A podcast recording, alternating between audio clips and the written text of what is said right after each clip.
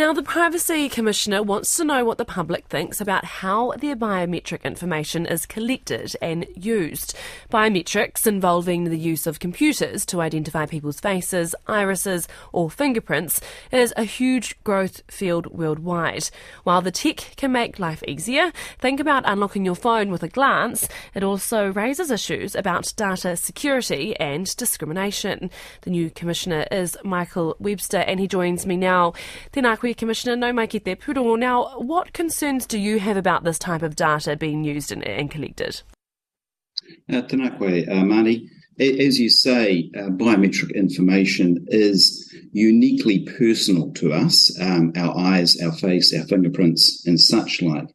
And our concern is to hear from New Zealanders about the use of uh, biometric technology for identification purposes to ensure that its use is, I guess, lawful, first of, all, first of all, of course, uh, necessary, and its use is proportionate to the need, and that when it is being used, uh, that the information that is collected is well stewarded by the organisations that hold it, that it's kept safe, uh, that it's used appropriately, that the access controls are appropriate, uh, those sorts of things.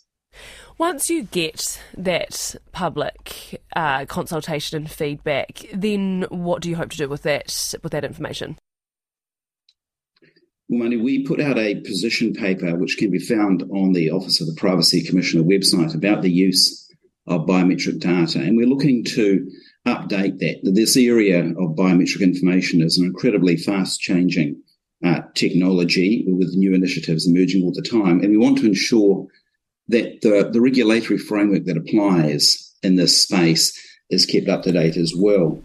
And so the options available to us could include further guidance uh, for public sector departments, but also private sector companies. It could include agency standards or the government issuing further guidance to its departments.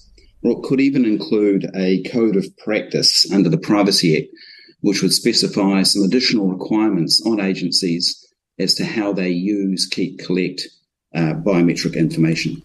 And just lastly, uh, Commissioner, there has been a bit of feedback from Māori leaders in this um, industry, in this sector, I should say. What assurances can you give that the government's biggest piece of work on this uh, is scrutinised enough, especially when many Māori say it is not?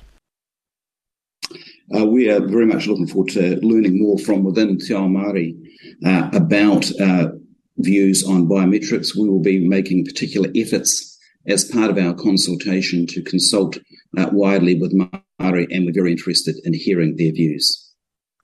Kia ora, that is the new uh, Privacy Commissioner, Michael Webster.